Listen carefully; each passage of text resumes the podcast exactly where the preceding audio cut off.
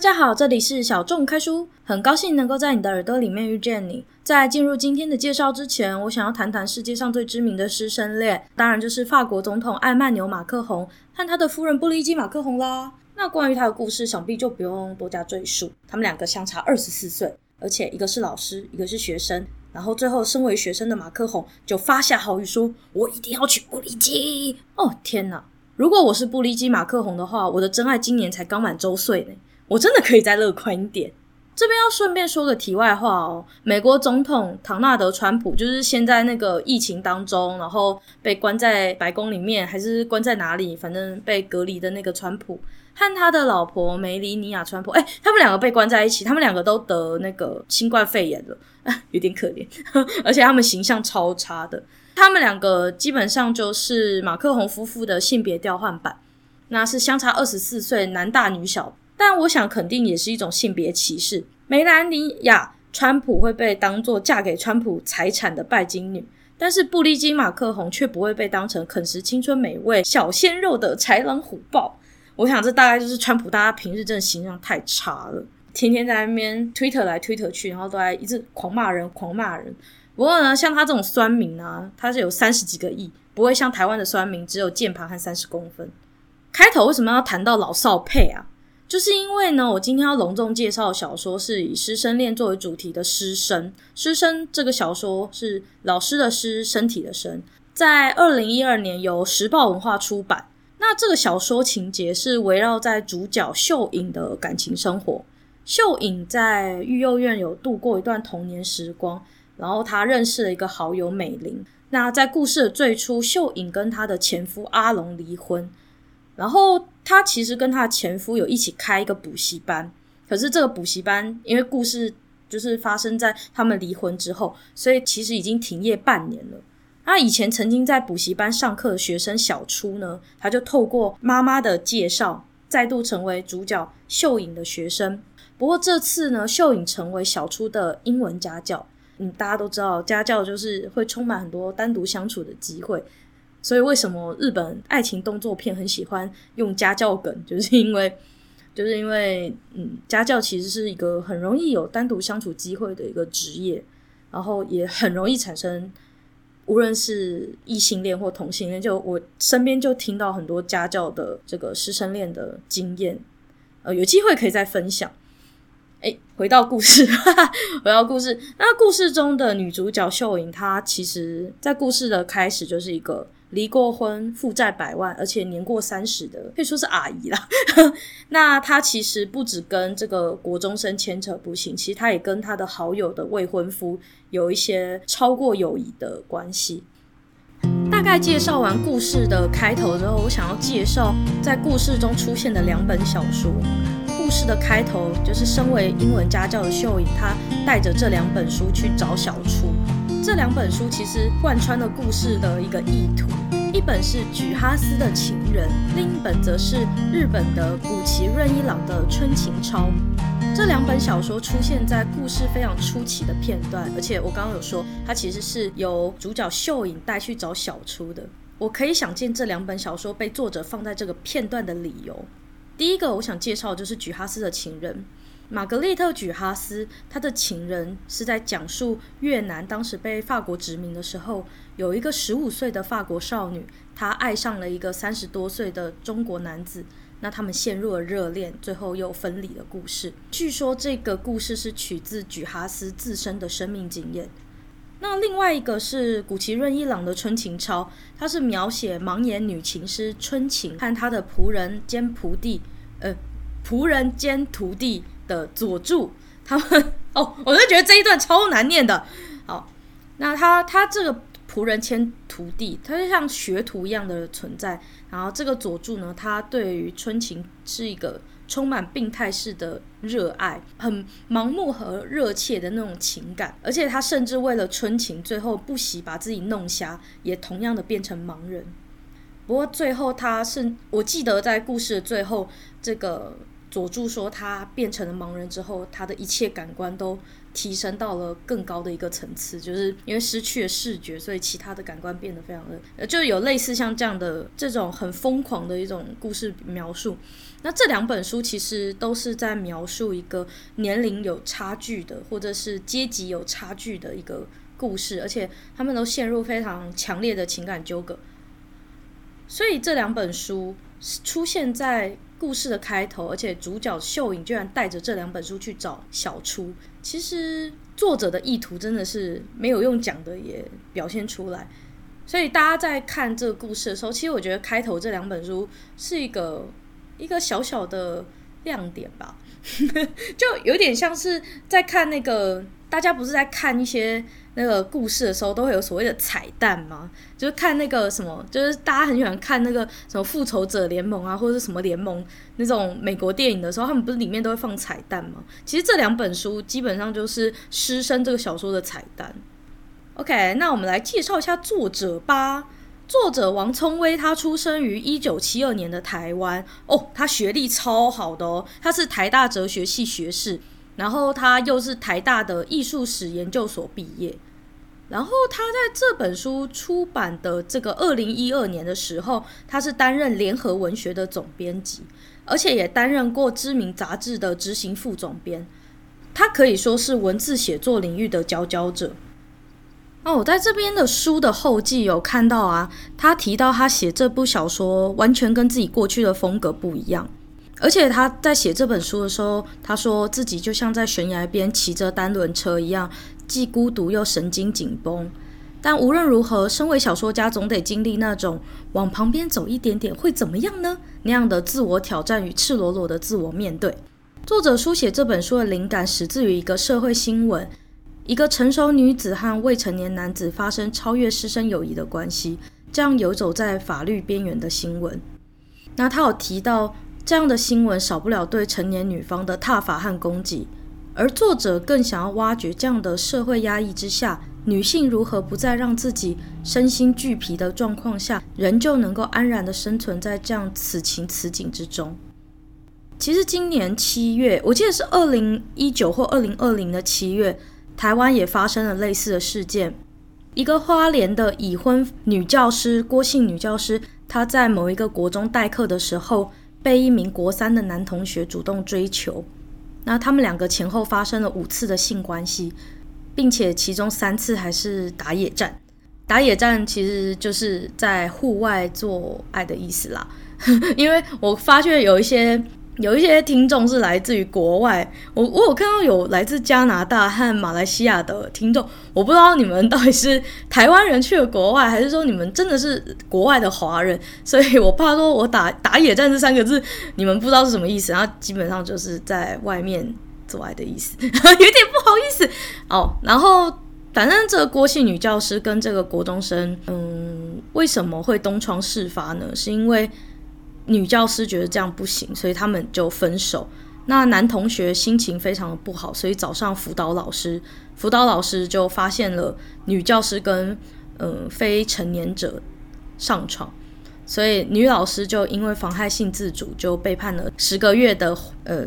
被判刑十个月啦，就是被判要关十个月。但是因为发觉嗯、呃，因为他们的罪行基基本上没有那么重，而且这个国中生也快要满十六岁。在台湾，十六岁是可以合法性交的，所以这个女教师其实后来是被缓刑三年。不过你要知道，就是女教师基本上她的教师生涯就结束了啦。我这边想要分享，故事中出现一首新诗，诗的标题是在你那处落下的雨。我很想要跟大家分享这这首诗，因为这首诗可以代表着很多禁断恋情的心声。哦，我在这边朗读这首诗。在你那处落下的雨，在你那处落下的雨，在我这处雨落下了。我摸了颈子，腮开始成型，沿午后云图的最低线，涟漪确深地滋长。我等待雨丝勉强相连，挥动新旗出发。但是在你那处，雨是否已经落下？我恐惧。晴天将阻隔我们。诗中隐隐暗喻那种没有办法被晴朗天空所祝福的感情。他把他把这个诗中的我，去用一种像是鱼一样的存在，他们就像人鱼，他们身上长出了鳃，还有鱼鳍，可是他们没有办法在晴空万里之下生存，因为他们是人鱼，所以他们是一个没有办法摊在阳光下被祝福的感情。我想，不管不管是师生恋、外遇，或者是像早期有一些同性恋。他们往往是没有办法曝光的，一旦曝光，这段感情就像柯达的傻瓜相机一样，那个胶卷一旦被曝光了，就只能作废了。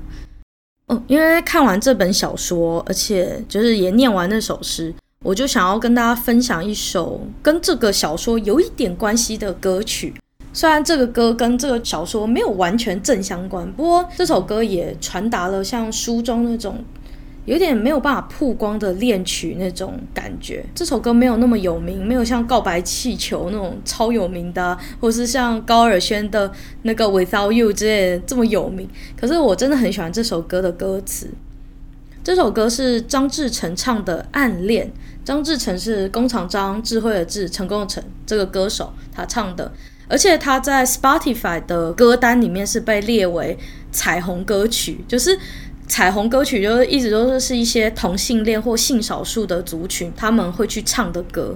而且我觉得真的很适合，因为本来性少数的族群就是一个很难去表。就是大声高唱自己的恋爱的一一个族群，他们通常比较内敛、比较低调、比较被隐藏在某些小小角落里面。他们可能深深的把自己关在柜子里面的。所以这首歌，其实我觉得不只是给彩虹的团体啦，也不只是给性少数的团体。我觉得其实包括外遇啊，包括师生恋，包括各种无法被摊在阳光底下的感情，其实都很适合这首。不过，因为基于就是版权的问题，所以我呢就是稍微介绍一下这首歌，然后歌词念给大家听，这样子。暗恋呢，它是口袋音乐出品的，它的作词作曲人是彭学斌，编曲者是蔡正勋和陈建伟。那我最喜欢的歌词就跟大家念一下啊，好朋友啊，我的好朋友，不小心的沉默，不想让你太难过，我们就站在落地窗的两边。就算触碰了，也有了界限。如果跨越过彼此那道边界，是靠近还是更遥远？相信我们走到另一个境界，搭肩高唱友谊万万岁。我觉得跟师生恋很像诶，有一些师生恋到了那个界限的时候，就是要选择到底继续维持师生亦师亦友般的关系，还是要跨到就是恋爱的那一条边界。其实跟我身边遇到的那些师生恋的经验。有一种不谋而合的感觉，在这首歌里面。虽然我自己是没遇到啦，不过，嗯，我身边真的有一些 很惊人的师生恋的经验，是，嗯，有机会真的，如果下次有机会，我真的很想在 在这边跟大家介绍一下这样子。太多的爱情是不被其他人所理解的，所以孤独的活着爱着也是理所当然吧。我记得我年初的时候有看《魔女的条件》。就是那个日本超级有名、超级经典的师生恋日剧《魔女的条件》，曾经有一句台词让我久久没有办法忘记，就是坚持没有终点的旅程是很辛苦的。《魔女的条件》的主角被设定成相相差九岁，是二十六岁的成年女老师，然后她丧失理智，就跟十七岁的男学生私奔，甚至怀孕，然后流产。他故事中还有一句台词，我也觉得很经典，就是饰演广濑之子的松岛，他当时就演说他被警察抓抓去，警察就是警方那边是说他有精神方面的问题，广濑就说，如果爱上一个十七岁的男子是一种病，那我情愿一辈子都无法痊愈，超浪漫！天哪，哦，真的是哦，那个台词我至今就是在《魔女的条件》里面最喜欢两个台词。然后再来就是，我真的觉得松岛演的广濑之子老师真的是超级漂亮，当然瀧泽秀明也是超级可爱的啊，就是他们两个真的是缔造了日剧的经典。好啦，除了呃母女的条件之外，还有王聪威的师生，我还有一个师生恋的小说想要推荐给大家，是《钢琴教师》。《钢琴教师》是二零零四年诺贝尔文学奖得主奥地利作家艾尔弗雷德耶利内克的作品。钢琴教师是发表于一九八三年，他也是他首部被翻译成英文的小说，因为他是奥地利人嘛，第一个翻译成英文的小说。据所知，也是作者的半自传体小说。诶，为什么作家都这么这么这么喜欢半自传式？像刚刚我介绍举哈斯也是，据说是自传，就是大家都很，我觉得创作者好像都很喜欢用自己的自身经验来写成小说、写成故事啊。这本小说就是我刚刚说的《钢琴教师》，也是耶利内克最具争议性的一部作品。故事中的钢琴教师也是一位年过三十的熟女。故事描绘一个与母亲关系复杂的女孩，成长为女人之后，追求着某种离经叛道的渴望，然后她就与年轻的男孩发展了一些肉体关系的过程。看完这两本可以说都具备争议性的师生恋小说和充满话题性的魔女的条件，我看到了师生恋的某种共同点。基本上，我觉得师生恋啦，或者是广泛的说，年龄差距有点大的关系里面。一个条件就是一个不够老，另一个条件就是一个不够小。一个不够老的人，他的内心还停留着一个没有长大、渴望回归纯洁无瑕、渴望回归青春热情。也就是说，他在大人的灵魂里面藏着一个小孩，一个小孩的身体里面，或者是一个比较年轻的身体里面，却住着一个相对比较年老的灵魂。也不是，也不能说到年老，但可能他的灵魂里面有某种成熟的特质，所以一个不够老，一个不够小，他们两个在某种化学作用反应下就产生了师生恋，或者可以说是年龄差蛮大的一个关系。不过呢，在这边也是科普一下。在台湾，年满十八岁以上成年者，如果与十八岁以下未成年者从事性行为或猥亵行为的话，会涉及刑法二二至二二七的法条，是会涉及有期徒刑的哦。所以，即使有所谓的两小无猜条款，或者是金钱赔偿的民事责任，但是。就算你赔钱了事了，就算你没有被关进监狱里面，不过如果你是一个体制内的老师，例如你在台湾是一个国高中老师或者是补习班老师，业界的名声会传得非常的快。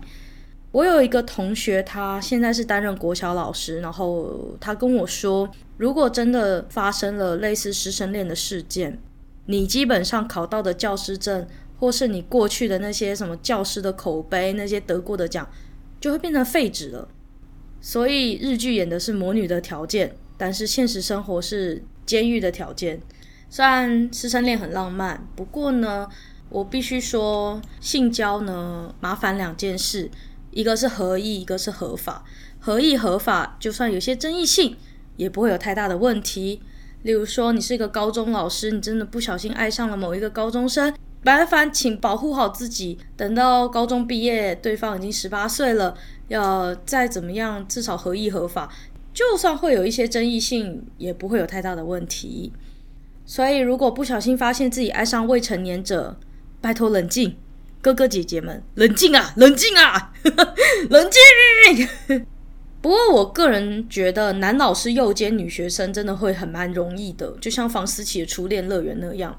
因为女学生真的会比较低调，因为女生就是没有保有贞操，在现在的社会常常会是批判女生的。可是男生如果没有保有贞操的话，往往是觉得哇，你好厉害哦，你可以，你可以就是跟女老师有那样的关系，你很厉害，然后可能会到处炫耀，或者是到处去就是跟外面的人讲。可是女生比较会羞于承认这件事情，所以。我个人觉得啦，男老师诱奸女学生可能会比较容易，但是女老师诱奸男学生，通常最后都是会爆开，会变成大新闻，超大新闻。除非那个学生口风很紧，但是我觉得男生的口风。我是不太相信的，男生，我个人觉得，呃，男生血气方刚的年纪要保守秘密是有点困难，但是女生在那种青春期的状态下，反而是比较混乱复杂，然后有很多事情不会讲的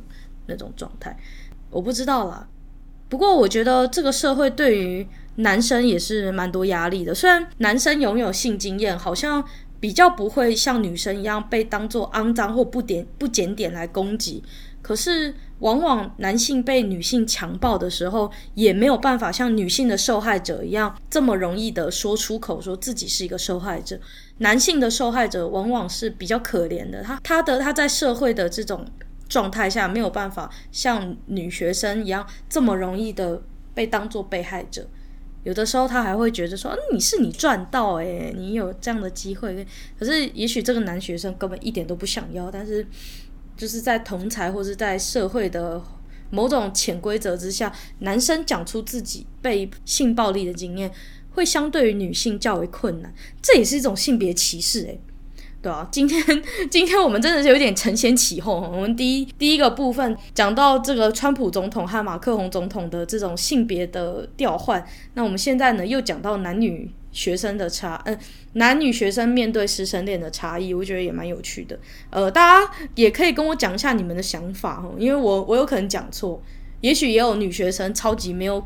口风超级不紧的啊，也也有男学生口风超级紧的，所以我自己个人偏见，觉得说男生就是会一直乱到处乱讲，女生就不会之类的。我也是有很多我自己的成见的，所以大家可以来信跟我说，觉得我这样子到底是不是有成见？好啦，那今天的小众开书就在这边告一段落。喜欢我的介绍，请上博客来或读册生活搜寻师生，把它买下来看吧。今天的节目不自觉提到的这两本书，哎，应该说这三本书都会在底下的说明栏说。那一共有三本，一本是菊哈斯的情人，一本是谷崎润一郎的尊情抄，一本是艾尔弗雷德耶利内克的钢琴教师。那这三个作家都是国外的作家，不过他们的作品，这三个作品共同点就是都是跟年龄差距有关的爱情纠葛，有就是为故事的主轴。如果对阅读小说没有兴趣的话，其实这三部作品都有被多次拍成电影哦。那菊哈斯的情人被拍成两次，中文翻译是《广岛之恋》还有《情人》。呃，菊哈斯的情人有电影版，这两你可以去 Google 搜寻《广岛之恋》《情人》。广岛之恋的广岛是日本的广岛的那个广岛，广岛之恋，然后另一个是情人，然后。一九七六年有那个《春情超》有翻拍成电影，电影导演是西河克己。哦，当年的首映日是圣诞节。我看了一下资料，我发现《春情超》当年的首映日是圣诞节。我想这部作品肯定是被视为情侣电影了吧？情侣电影，大家都去看那个《春情超》，然后哇，为了女主角变成瞎子之类的。可是我觉得这蛮恐怖的我一点都不觉得浪漫，我觉得有点恐怖。那另外一个是，另外一个是钢琴老师。那钢琴老师他的年代比较近，是二零一零呃不二零零一年的电影。他的导演是麦克汉内克，而且本片哇哦，我看了资资料，本片是获得两千零一年坎城影展的评审团大奖哦。如果大家对钢琴教师有兴趣的话，我觉得可以先从看电影开始。你们可以去看钢琴教师的电影哦，坎城大奖诶，不错。而且我完全不意外这本小说拍成电影，因为这本小说它的小说的叙事本身就充满了电影镜头的那种想象，而且它的文字很有画面感，是那种能够透过文字去缔造视觉想象的作品。所以它被拍成电影，而且拍得那么好，完全不意外。所以不爱看小说的朋友，也可以上网找找看电影的资源，也是非常不错的哟。那很高兴能够在你的耳朵里面遇见你，这里是小众开书，我们下次见，拜拜。